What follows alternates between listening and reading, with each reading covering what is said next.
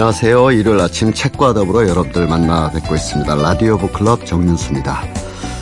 긴박하고 바쁜 한 주라는 말이 지난주만큼 이렇게 통하는 그런 때도 없을 것 같습니다.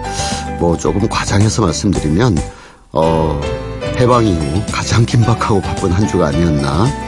우선 북미 정상회담이 있었죠. 평화를 향한 첫 발을 뗐습니다. 그렇게 해서 하루 종일 텔레비전을 보면서 그 세상이 어떻게 변하는가를 지켜봤는데, 그 다음날은 또 지방선거가 있었습니다. 조금 일찍 판세가 기울긴 했습니다만 그래도 새벽까지 선거 개표방송 보면서 또 이렇게 몸이 좀 힘들었는데, 그 이틀부터는 월드컵 개막이 돼서 며칠째 지금 그 러시아에서는 왜 그 축구를 밤에 하는지 모르겠어요. 새벽에 하고. 우리 시간에 맞춰서 하면 참 좋을 텐데. 농담인가 우리 청취자분들 잘 아실 텐데요. 어쨌든 나라 안팎의 시계가 이렇게 숨가쁘게 돌아가면서 그야말로 우리가 뭔가 6월에 큰 변화를 지금 도모하고 있구나 이런 생각을 하게 됩니다. 그런가 하면 한자리에서 또는 하나의 일을 또는 하나의 삶을 꾸준히 이렇게 살아가시는 분도 있죠. 이것도 가치 있고 저것도 또한 의미가 있을 텐데, 요즘 보면 자영업, 소상공인 많은 걱정들 하고 계십니다. 하루에도 수천 개의 가게가 생겼다 사라지고 이렇게 되는데, 노포라는 말이 있습니다. 노포. 전국의 노포를 찾아 기록을 남긴 글쓰는 요리사, 글쓰는 주방장 박찬일 셰프의 책이 있는데요. 노포의 장사법. 노포가 무슨 뜻인지, 그들의 장사법이 무엇인지는 직접 잠시 후에 초대해서 말씀을 나눠보도록 하고요. 6월의 테마 책방에서는 전쟁과 평화의 책을 만나고 있습니다. 오늘도 북칼럼니스트 장동석 씨를 통해서 전쟁과 평화의 책 만나보도록 하겠습니다.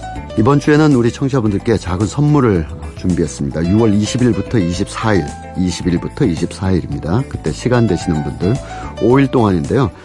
서울 삼성동 코엑스에서 2018 서울국제도서전 열리는데 입장권을 준비했습니다. 이 도서전도 벌써 24회째 진행되고 있고, 올해는 주빈국 체코, 밀란 쿤델라의 나라죠. 체코를 비롯해서 전 세계 32개국에서 참여하는 국내 유일의 국제도서전이라고 할 수 있습니다. 확장이라는 주제로 열리는 이번 책 축제에 참여하시고 싶은 청취자분들께서는 50원의 이용료 추가되는 문자 샵 8001번, 우물정자 8001 또는 미니 메시지로 신청해 주시기 바랍니다. 5분을 뽑아서 정성껏 입장권 2매씩 보내드리도록 하겠습니다. 잠시 광고 듣고 돌아오겠습니다.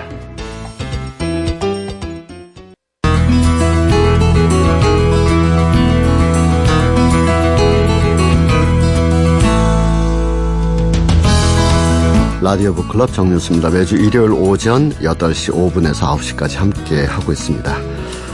첫 번째 순서, 화제의 책과 저자를 만나보는 북카페 초대석인데요. 일요일 아침 지금 이 시간대에 벌써 일어나셔서 오늘은 뭐 먹지 이렇게 생각하시는 분들 계실 것 같은데, 오늘은 거기에 가이드도 드리고 또 삶과 역사도 드리고자 노포의 장사법이란 책을 쓰신 박찬일 요리사님 모셨습니다. 안녕하세요. 네, 안녕하세요. 이 책 노포의 장사법에서 우선 노포라는 단어부터 의아해하시는 분들이 있더라고요. 그냥 오래된 단골집을 얘기하나, 아니면 오래된 무슨 점포 같은 건데, 그러면 고포라고 해도 되는데 노포는 뭔가 있는 말인가? 좀 말씀 주시면요. 그 아시아권에서 그냥 통상적으로 쓰는 이름 같아요. 그 노포 우리나라 사전에도 나오는데요. 네. 오래된 가게죠. 그 노자는 늙을 노자를 쓰는데 아시아권은 노자가 들어가면 일단 존경의 의미를 담는 거예요. 예예. 그래서 오래돼서 살아남아 있는 가게들. 그러니까 이발소 뭐 포자가 들어가는 건 또 뭐 포, 점, 또 우리는 옛날에 다르게 또 해석했잖아요. 네네. 포는 또 뭘 파는 건 포라 그러고 어떤 건 점이라고 그러고 다 지물포 달랐지만. 뭐 이런 식으로. 예, 네. 지물포, 전당포고 뭐 다른 건 또 구두점, 구두포라고 또 안 했잖아요. 그래서 나눴지만 그냥 넓게 해석을 해서 오랫동안 영업하고 있는 가게는 다 노포가 되는 거죠. 업력이라고 할까요? 그건 좀 약간 애매하긴 한데요. 우리가 현대사가 또 격동이 현대사를 살아오면서 가계를 오래 유지를 하는 가계가 없어요. 네. 해방이 45년도에 됐고 정부 수립하자마자 또 전쟁 나고. 네. 그러니까 다 파괴된 곳에서 새로 시작하다 보니까 그때 시작해도 이제 뭐 70년 아닙니까? 네. 예. 그래서 우리 일본이나 무슨 유럽 가서 100년은 뭐 노포축에도 뭐 이런 말 들으면 살짝 빈정상하죠. 네.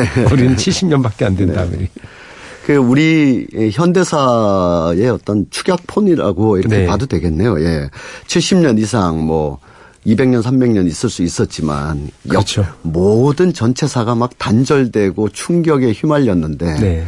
그 도시의 그 가게, 도시의 음식점이 그런 현대사의 파란과 무관하게 200년, 300년을 잇는 것도 좀 아이러니한 일 아니겠습니까? 예. 예. 그러니까 상업을 중시하느냐라는 사회적 분위기도 영향을 주는데요. 그렇겠죠. 네. 조선시대에는 상업하는 사람들도 굉장히 천시했잖아요. 네.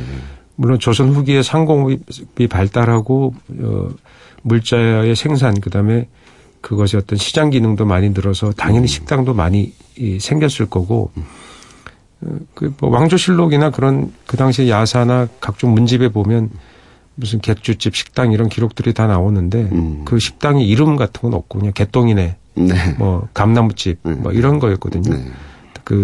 그러다 보니까 그게 역사의 소용돌이 속에서 살아남지 못했던 것 같아요. 네. 별로 대를 물려줄 만한 자랑스러운 일이 못 되는 것. 그다음에 정치 체제가 그렇게 급변하면서 유지를 하려는 사회적인 합의 그리고 지원 이런 게 또 없었던 거죠. 네. 이 책을 보면 저는 일종의 공저의 개념으로 이렇게 네. 봤는데 글은 박찬일 선생님이 쓰셨고 예. 사진은 노종훈 작가께서 노종훈 씨가 썼죠. 예. 그래서 사진을 보는 것도 굉장히 네. 재밌었습니다. 사진 군데군데 보면 맛을 음미하고 있는 박찬일 선생님의 그윽한 표정도 있고 예. 특히나 이제 오래된 이 음식점들 거기에 뭐 구순이 넘으신 분도 있고 예. 또 그 대를 이으신 분들이 예. 음식 하나를 장만하기 위해서 이토록 정성을 들이는가를 사진으로도 이렇게 참 확인할 수가 있었는데 그 386쪽에 이렇게 보면 어쩌면 이 일은 의무감으로 시작한 일이다. 지금 기록해두지 않으면 영영 사라질 수도 있는 민중의 역사, 또 장사의 철학을 맞닥뜨린다는 그런 책무 같은 것이었다. 이런 것이 기록이 안 되고 이런 것이 인터뷰를 안 되고 있었는데 사실은 이런 건 문화와 관련된 당국들이 혹시 뒷짐을 지고 있는 게 아닐까. 이 책을 쓰는 와중에 서울시에서 노포와 관련된 사업을 문화사업, 문화유산 기록으로 예, 시작하는 걸 뒤늦게 보게 되었다. 이렇게 쓰셨는데, 네. 우선 그 앞에 대목, 최소한 3대 이상, 54년, 50년 이상 된 이런 음식점의 삶의 역사를 기록한다는 것이 어떤 의무와도 같았다. 이걸 직접 좀 말씀 주시면. 저는 오래된 서울서 나고 자랐는데요. 오래된 네. 식당 가는 걸 되게 좋아했거든요. 네. 아버지 따라서 이렇게 다니다 보니까 그 식당에 대한 어릴 때 기억이 있으니까 나이가 청년기가 되고 나서도 그런 데 가는 걸 좋아했어요. 네. 그런 아버지의 흔적이 거기 있는 것 같고 그리고 회사 생활하면 또 그런 근처에 또 오래된 식당들이 있잖아요. 거기서 먹고 사람들이 거기서 즐기고 이런 분위기를 되게 좋아했는데 그 식당들에 대한 기록이 없다는 것에 약간 충격을 받았어요. 네. 저는 짧게나마 유럽서 요리 공부를 좀 했었는데 그 사람들이 우리가 관광 안내 책자나 이런 거 보고 가보면 진짜 별 볼 일 없잖아요. 뭐 예를 들면 무슨 누가 시인 누가 앉아 있었던 식당에 뭐 가보면 사실 그 흔적이 뭐가 있겠어요. 근데 그걸 상품으로 판다는 건 나중 문제고 그 사람들이 그걸 기억하고 대를 물린다는 게 되게 중요하다고 저는 생각합니다. 그래서 거기에 뭐 사르트르가 있지 않더라도 사르트르의 책 한 줄 읽은 사람이 거기서 그분의 흔적을 발견하고자 하는 어떤 애정, 그런 공감대를 형성하려고 하는 마음, 이런 게 인간의 보편적인 정서라고 생각하는데 우리는 그걸 못 해왔던 거죠. 뭐, 남북회담 했던, 냉면집이 있으면 얼마나 충격적이었어요. 그 당시에 예를 들면 남북의 순회가 만나서 냉면을 먹었던 자리다. 이러면 얘기가 달라지거든요. 완전히 다르죠. 예. 우린 그런 걸 못했어요. 네. 근데 그런 가게 못한 이유도 뭐 이유겠지만 없어지니까 식당들이 자꾸 없어지고 예를 들면 피막고래란 건 되게 우리 민중 자산으로 정말 중요한데 네. 그거를 재개발해서 네. 정말로 무식하게 헐어버렸어요. 네. 진짜 문화재에 대한 테러라고 생각하는데 거기서 없어진 식당 주인들한테 전화를 제가 해봤습니다. 네. 네. 다시 하실 생각이 없느냐 그랬더니 아 힘들어서 안 한다고. 네. 그러니까 식당업을 한다는 게 제가 이제 노포 중에서 식당업을 찾아다녔잖아요. 네.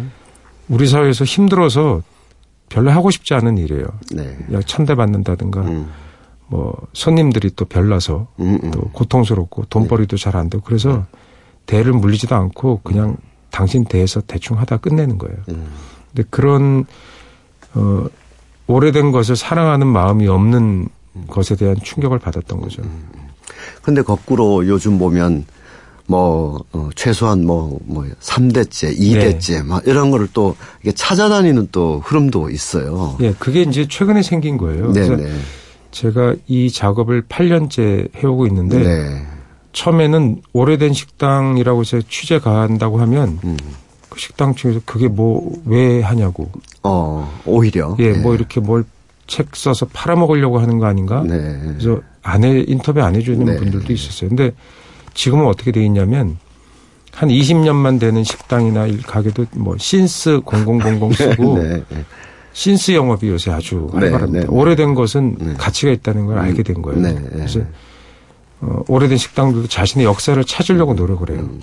그래서 어떤 이 책에 나온 암흑의 갈비집에서는 당신들의 식당이 혹시 아버지의 사진첩에서 배경으로 등장한 게 있으면 좀 응모해달라. 네, 상품 네. 주겠다. 이런 행사도 벌이기도 했었어요. 네, 네, 네. 그 정도로 뒤늦게나마 오래된 것이 갖고 있는 자산에 대한 이해를 하게 된 거죠. 우리도 그걸 오래됐으니까 저기가 맛이 훌륭하고 향수가 있는 곳이겠구나 해서 더 찾아가게 되는. 네. 비로소 이제 노포에 대한 가치를 사회적으로 공감하는 시기가 된 거죠. 네.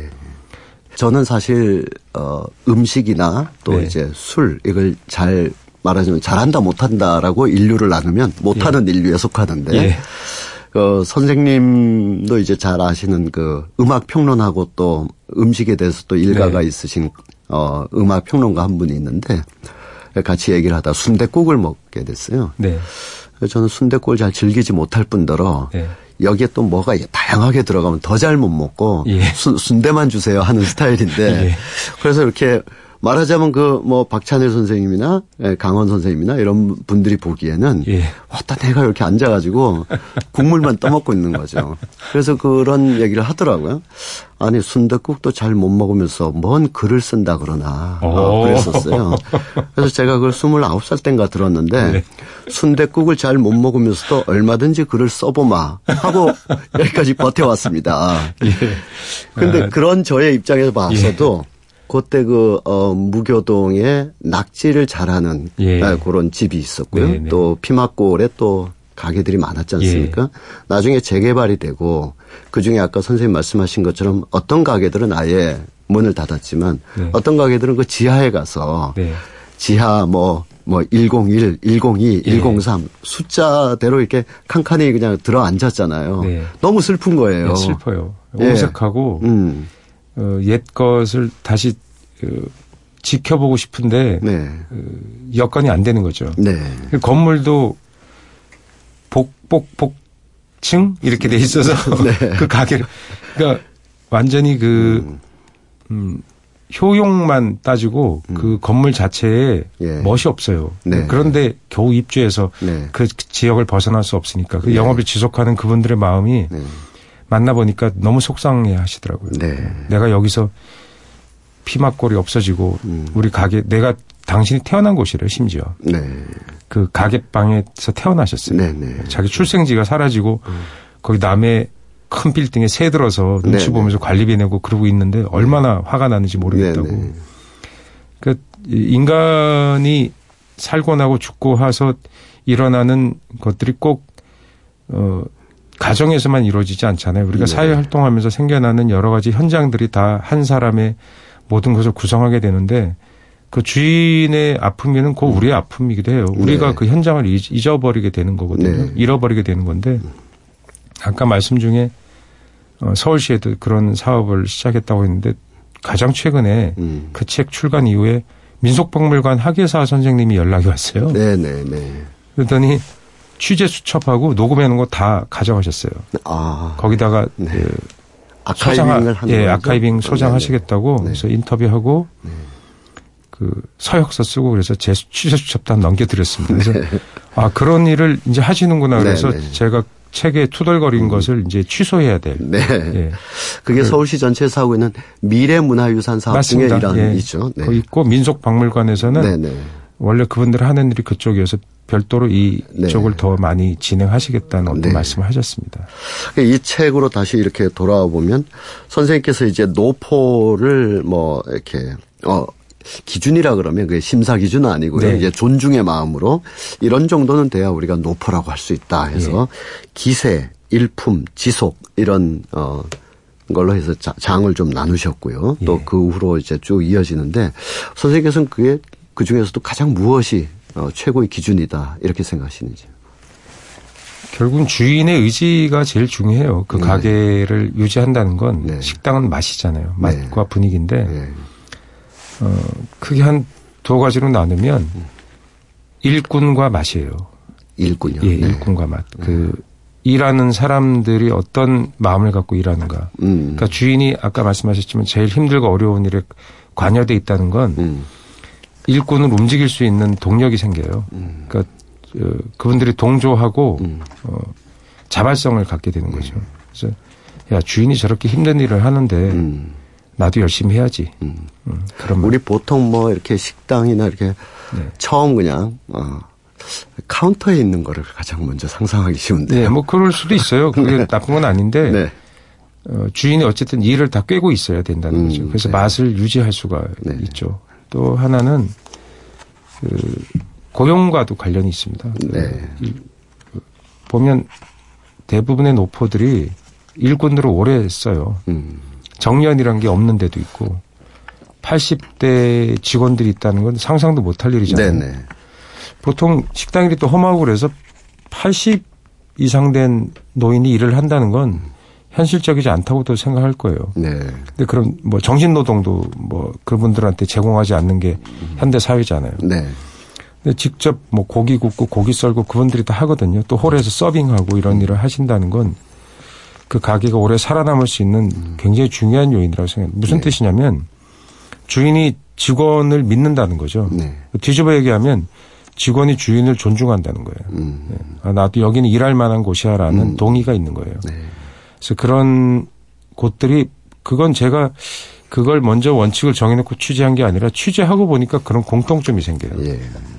그래서 야 당연히 이런 집은 맛이 있을 수밖에 없겠구나. 그 맛이 직원들이 기분이 좋고 자발성이 있는데 맛이 없기가 어렵죠. 네. 그런 것들 뭐 이를테면 어떤 식당에 가보면 입사 50몇 년 이렇게 되신 분들이 있거든요. 그래서 국민연금은 안 내요. 네. 국민연금 60살인가 넘으면 안 내는 거 아시죠? 네, 네, 네. 국민연금을 안 내고 소득세 내야 되잖아요. 네. 소득세가 그 해당 구청에서 최장기 납부자 네, 네. 뭐 50몇 년간 네. 일반적으로 우리가 회사에 20대 후반의 남자 같은 경우 중후반 입사를 해서 60 전에 퇴직을 하잖아요. 길어봐야 30몇 년 내거든요. 그런데 네, 네. 50몇 년씩 소득세 내보세요. 네. 얼마나 놀라운 일입니까? 네, 네.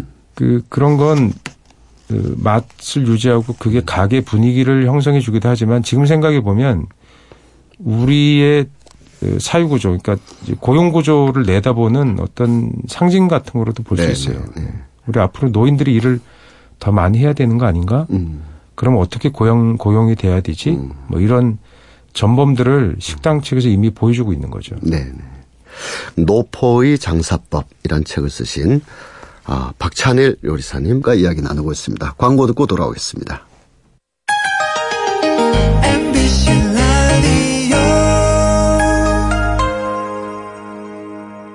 또 한편 이 책이 또 음식점 이야기라 예. 군침 도는 얘기도 굉장히 많습니다.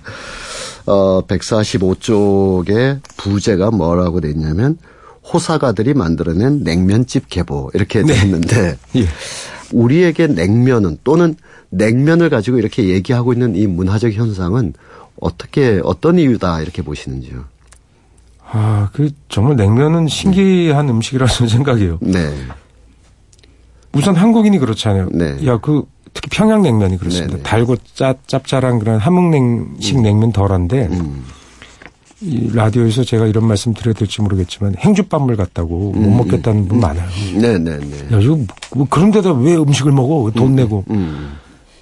그리고 주로 이제 서양계 백인들이 주로 그러는데 혐오 음식 우리나라 혐오 음식 3위 안에 들어간 통계가 있었어요. 예. 네.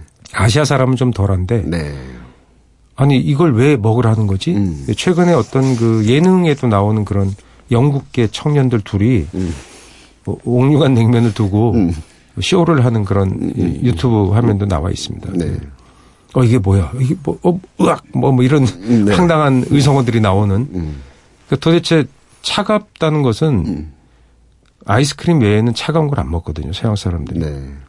근데 도대체 이렇게 차가운 걸 왜 먹는지 우선 동의가 안 되고 그 독특한 향이 동의할 수 없고 이런 것 때문에 냉면 게다가 고기는 부드럽고 이래야 되는데 네. 거기 얹어진 고기는 딱딱하거든요. 네. 이게 뭔 음식이야. 근데 왜 이렇게 좋아해. 그래서 그 냉면에 서양인들이 동조를 잘 못해요. 네. 점점 그 냉면을 좋아하는 분들이 늘어나고 있지만 그 설명하기 어려운. 그러니까 한국인 내국인 사이에서도 그러니 외국인은 오죽하겠어요. 네. 그러니까 냉면을 갖고 뭐 면스플레인이 생기고 주먹 다짐도 해요. 심지어 냉면 얘기하다가 네. 자기가 좋아하는 냉면집을 야 거기 막 그게 무슨 냉면이냐 네, 이러면 네, 네. 주먹 다짐 한다니까요. 네. 다른 음식은 그런 게 없어요. 유독 냉면만 그렇죠. 그런 네. 것 같아요. 그건 냉면이 가지는 선생님 말씀대로 단순성과 그다음에 약간의 신비로움이에요. 네. 그것이 만약에 서울에서 생긴 음식이면 주먹 다짐 안 했을 텐데. 그러니까 우리 이런 얘기 있잖아요. 야, 인마 그 신문 나왔어. 그러면 논쟁이 끝나잖아요. 아, 그렇죠. 네. 근데 냉면은 논쟁을 못 끝내요. 평양 음식이거든요. 네, 네. 그러니까 결론은 못 내는 거예요. 아, 그래서 얼마 전에 우리 그 여러 연예인들께서 이제 남북 교류 과정에서 북한 가서 옥류관 먹을 때 그 사진을 보고 예. 저 봐. 저기 매운 거 다 넣고 세 젓가락도 쓰는데 예. 잘라주기도 하고 제가 아까 그 한 10여 분 전에 말씀드렸던 그 예. 음식 그 또 음악도 평하신 그분하고 예. 냉면 먹을 때 예. 자르지 마라 예. 그랬어요. 그래서 아이 참 까다롭다. 왜 국수 하나 먹는데 이렇게 힘드나 그랬었거든요. 예. 예, 근데 모든 면은요. 네. 냉면만 그런 게 자르면 맛이 없어요. 국수는 길이의 음식이거든요. 길이에서 오는 물리적 촉각이 중요한데 잘라버리면 뭐하러 국수를 32cm, 58cm 이렇게 규격해서 만들겠어요. 그러니까 냉면은 자르면 일단 맛이 없어요. 예. 그건 맞습니다. 그래. 어떤 면이든 마찬가지니까 네. 그거는 물리적으로 옳다고 봐야 됩니다. 그러니까 냉면만 해당되는 게 아니니까. 네. 어디 가서 먹으면 될까요?라고 물어보면 좀 안 되겠죠? 제가 개인적으로 좋아하는 냉면을 말씀드릴 수는 있지만 네. 그것조차도 결국은 정답이 아닐 수 있는 거고요. 네. 뭐 음식에 원래 정답이 없죠. 음식이란 건 상당히 복잡한 내성을 갖고 있는 그런 살아있는 생물 같은 것이어서 냉면을 어디서 먹으라고 했다. 이런 냉면은 별로다라고는 얘기할 수 있어요. 네. 김치를 제대로 담그지 않는 냉면집. 그리고 면에 메밀을 충분히 쓰지 않는 집. 그런 데는 좀 별로죠. 어느 집인가 7:3인가 뭐 어떤 네. 비율을 거의 뭐 수십 년째 예. 변화시키지 않는다 이런 것도 읽었습니다. 그것도 예. 뭐 이렇게 또 생각이 들어요. 제가 뭐 메밀을 좀 김치 이렇게 했지만 가격이 싸면 네. 그런 것도 다 또 달라져요. 가격이 싸면 김치 못 담글 수도 있고 네. 메밀 많이 못 넣을 수도 있어요. 네. 그것도 냉면이고 네. 그걸 사람들이 마이너리그 냉면이라 그러는데 네. 또는 시장 냉면, 네. 뭐 골목 냉면 네. 그런 명명을 붙이는 것 자체도 아주 흥미로운데 네. 거기에 그 고급하냐 안 고급하냐를 나눌 수 있는 사람들의 그런 호사가 흥미로운 거죠. 네네. 그 예전에 보면. 예전에 그 이미 원로이시고 작고하신 분들의 음식 문화 기행도 사실은 또 덜어는 있었는데요. 네. 예를 들면 뭐 백파 홍성유 예. 선생의 뭐 맛기행이라든지 예. 이병주 선생 뭐 이런 예. 저 천하의 그 당시로서 우리가 우러러보던 문필가들의 음식 기행을 보면 어떤 그 지금의 음식을 대한 우리의 어떤 생활 속에서의 어떤 가치 발견 이런 것보다는 풍류 한마당 같은 네, 그런. 맞아요. 그래서 거기에 보면 네. 팩트에 대한 기록 같은 걸 잘 안 쓰시고 네. 그냥 당신이 누구랑 어떻게 즐겨서 기분 좋았다. 네.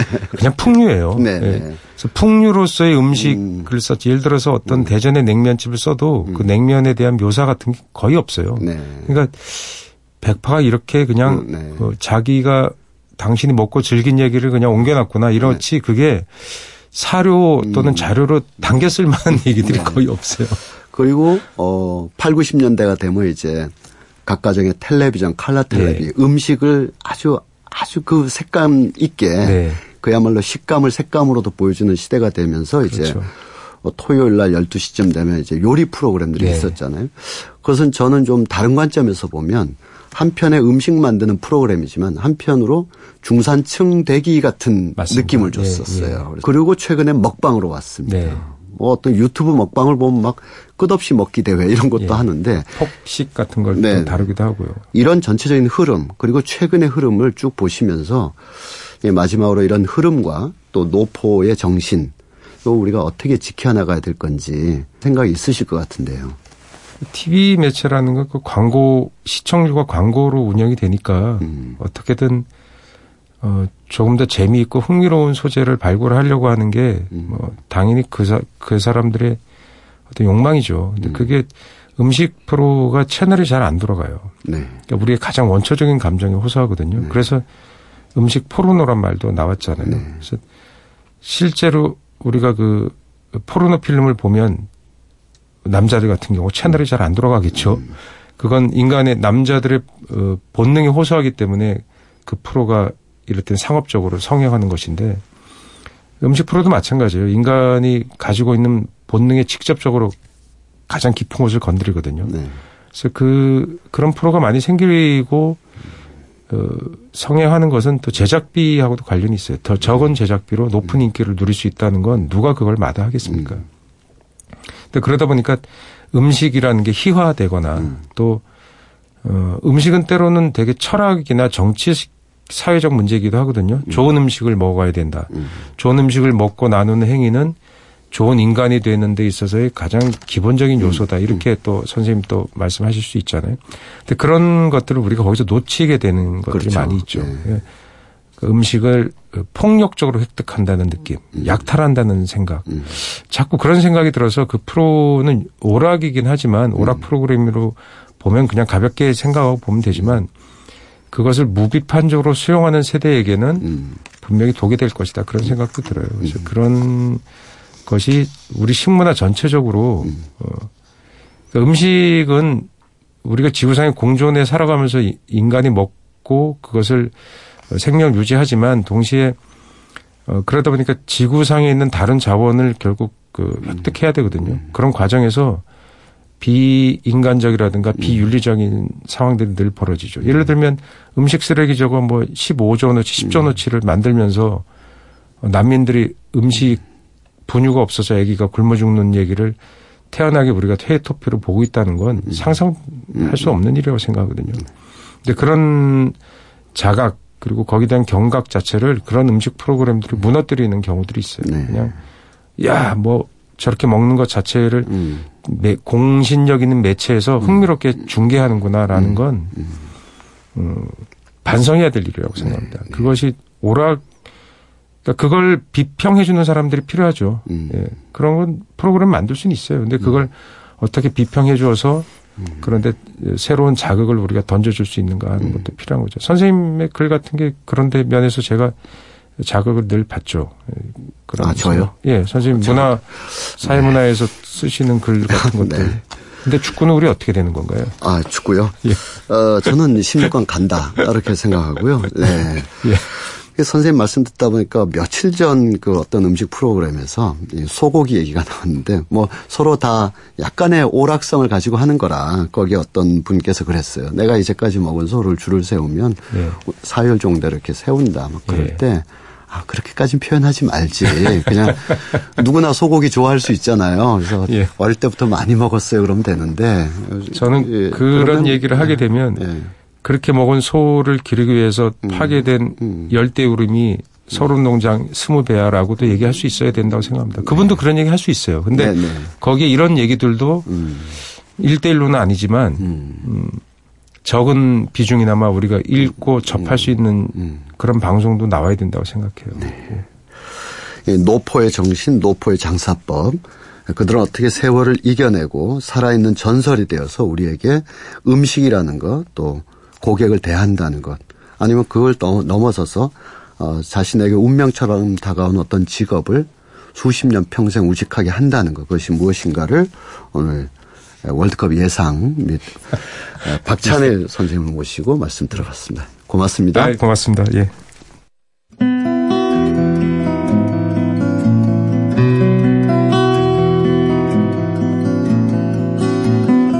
매달마다 테마를 정해서 그와 관련된 책을 만나고 있습니다. 6월은 역시 아무래도 전쟁과 평화라는 주제를 떠올릴 수밖에 없는데요.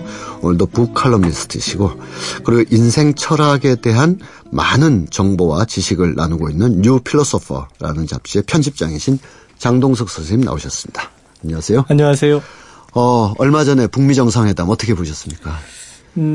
상당히 네. 뭐랄까요? 네. 저는 그 트럼프가 네. 김정은 국무위원장을 두고 뛰어난 협상가다 라고 이야기한 대목이 굉장히 인상적이었어요. 네네. 이를테면 본인 스스로 거래의 기술이라는 책을 낸 적이 있죠. 예, 자기개발서임에도 불구하고 자신의 자서전이다 뭐 이렇게 얘기하는 네. 아주 묘한 책을 내고 협상의 대가. 사실은 거기에 보면 11가지 방법론이 등장하는데 네.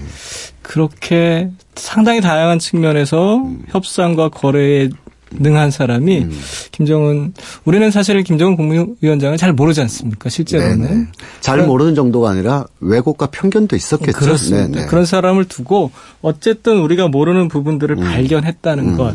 그 눈이 굉장히 매서웠다. 이렇게 좀 보고 싶고요. 어쨌든 북미 정상회담을 통해서 뭐 한반도가 결국은 마지막 남은 뭐 화약고 이렇게 표현되기도 했었는데 그 위험이 조금씩 네. 사라지고 있는 것 아닌가 하는 그런 깊은 생각이 또 네. 들기도 합니다.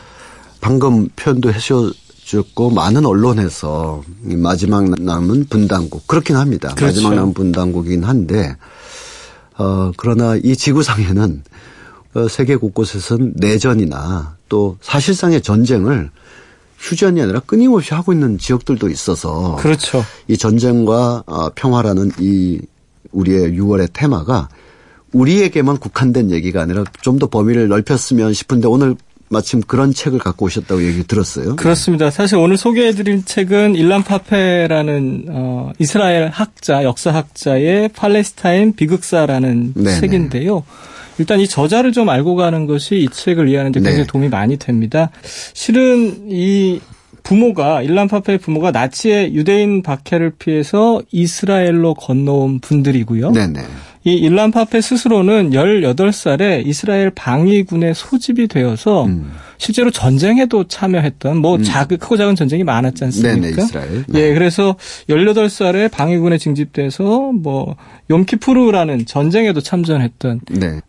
이스라엘을 옹호하고도 남을 만한 인물임에도 네네. 불구하고 그가 역사학자로서 평생의 과제로 삼은 것은 이스라엘이 유대인들이 팔레스타인 사람들을 몰아내고 사실은 점령지를 점령하듯이 학살하고 학대했던 것을 반성해야 한다라고 네. 끊임없이 그 자료들을 발굴하고 세상에 알리면서 이런 작업들을 해오고 있는 역사학자인데요. 실제로 그래서 이스라엘 내부에서는 상당히 오랫동안 테러 위협에도 시달렸고 네.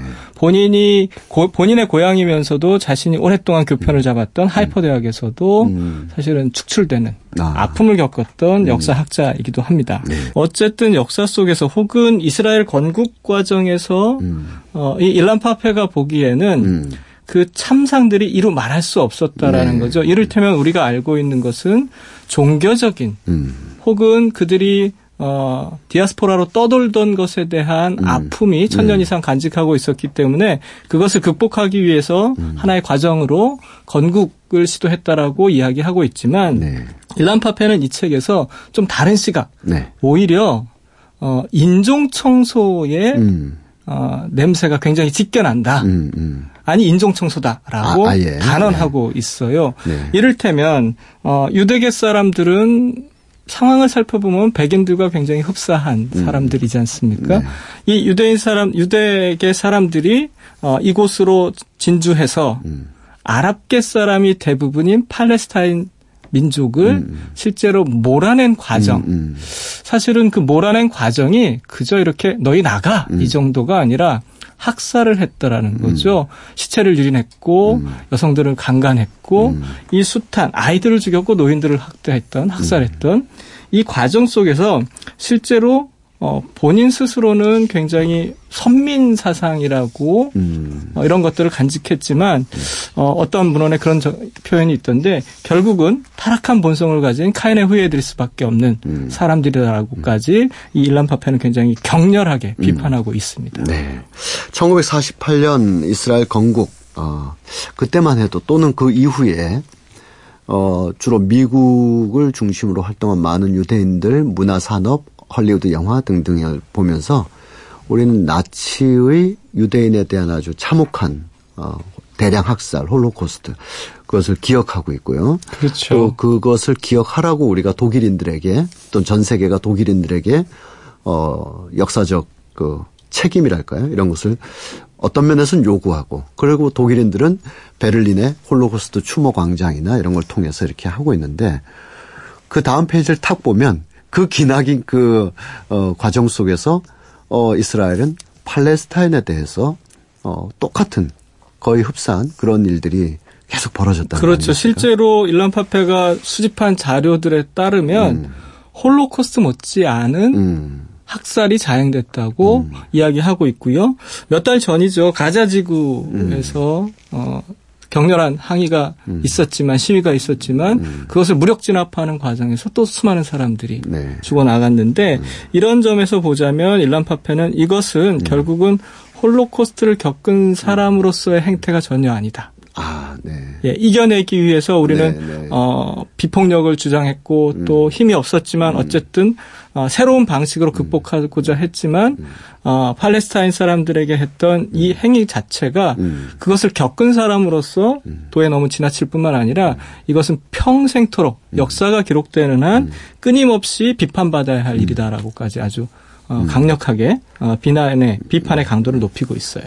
우리의 경우는 일제강점기 또 전쟁 겪었고요. 그 와중에 많은 민간인 학살이 이래저래 벌어졌는데 일제에 의해서도 벌어지고 또 전쟁 동안에 많은 고통이 있었는데 그러면 자연스럽게 팔레스타인에 대해서 좀 더 이해와 약간의 또 감정이 이렇게 있어야 될 것처럼 보였는데 그렇죠. 그동안에는 의외로 팔레스타인에 대한 그 우리의 그 정보 부족이랄지 정보 부족을 넘어서서 다소간의 심한 편견 이런 것이 작동을 해서 그렇습니다. 이게 저 판단의 시각추가 약간 기울어진 듯한 느낌도 있었어요. 실제로 그렇죠. 앞서서 잠깐 말씀드렸지만 아랍계 사람들이 대부분인 팔레스타인이기 때문에 우리로서는 굉장히 이질적인 네.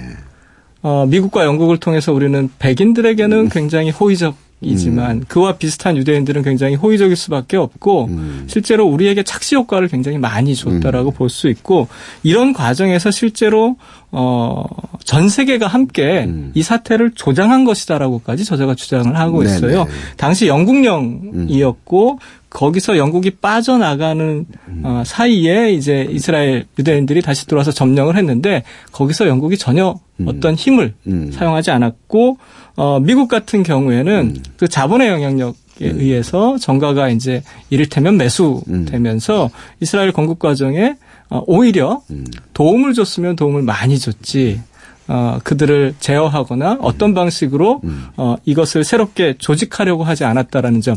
그런 점에서 이 일란 파페가 보기에 이 팔레스타인 지금의 사태까지 오기까지 결국은 전 세계가 이 참사를 조장하고 있었다라고 보고 있는 것이죠. 네.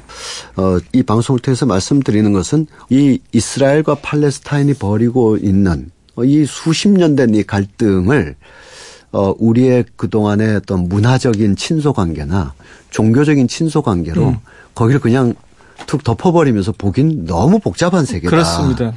선과 악 혹은 뒤집어서 악과 선 이렇게 보지 말고 그 밑바닥을 쫙 봐야 된다라고 할 때 이 파페의 책이 굉장히 의미가 있다 이렇게 봐야 되겠죠. 그렇습니다. 실제로 제가 지금 파페의 주장을 좀 많이 말씀드렸습니다. 이스라엘의 어떤 악행에 대해서 좀 많이 말씀드렸지만 실제로 이것에 대항하는 과정에서 팔레스타인도 어떤 방식으로든 굉장히 위협적이고 세계가 전율할 정도의 어떤 테러라든가 이런 것들이 분명히 있었거든요. 그런 점에서 일란 파페는 중요한 지점 하나를 지적하고 가는데요. 그 문장을 제가 한번 읽어드릴게요.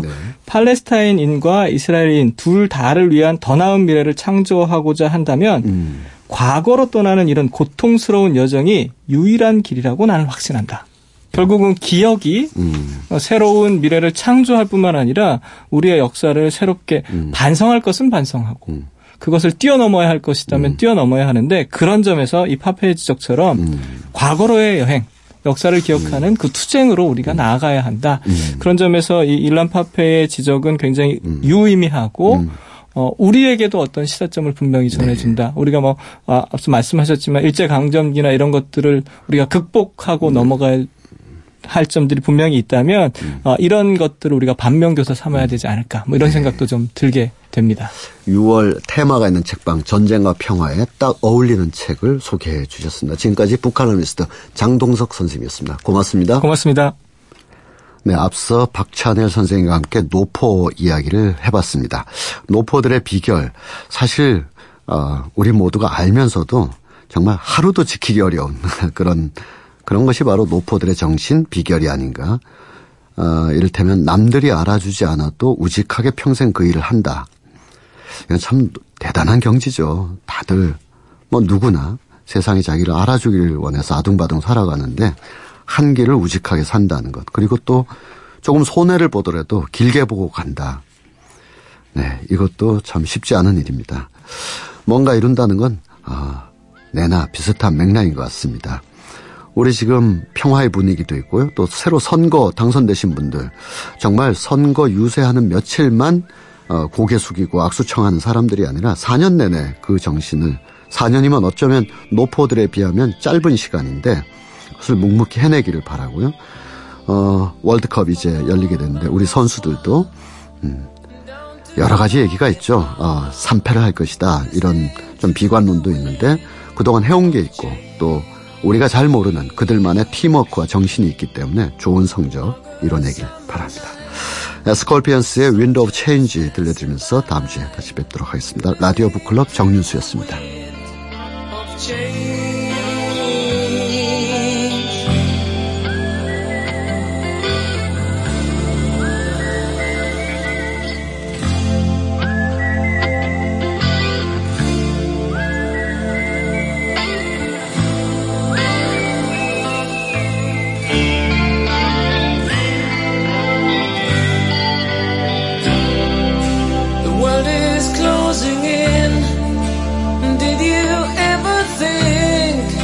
That we could be so close.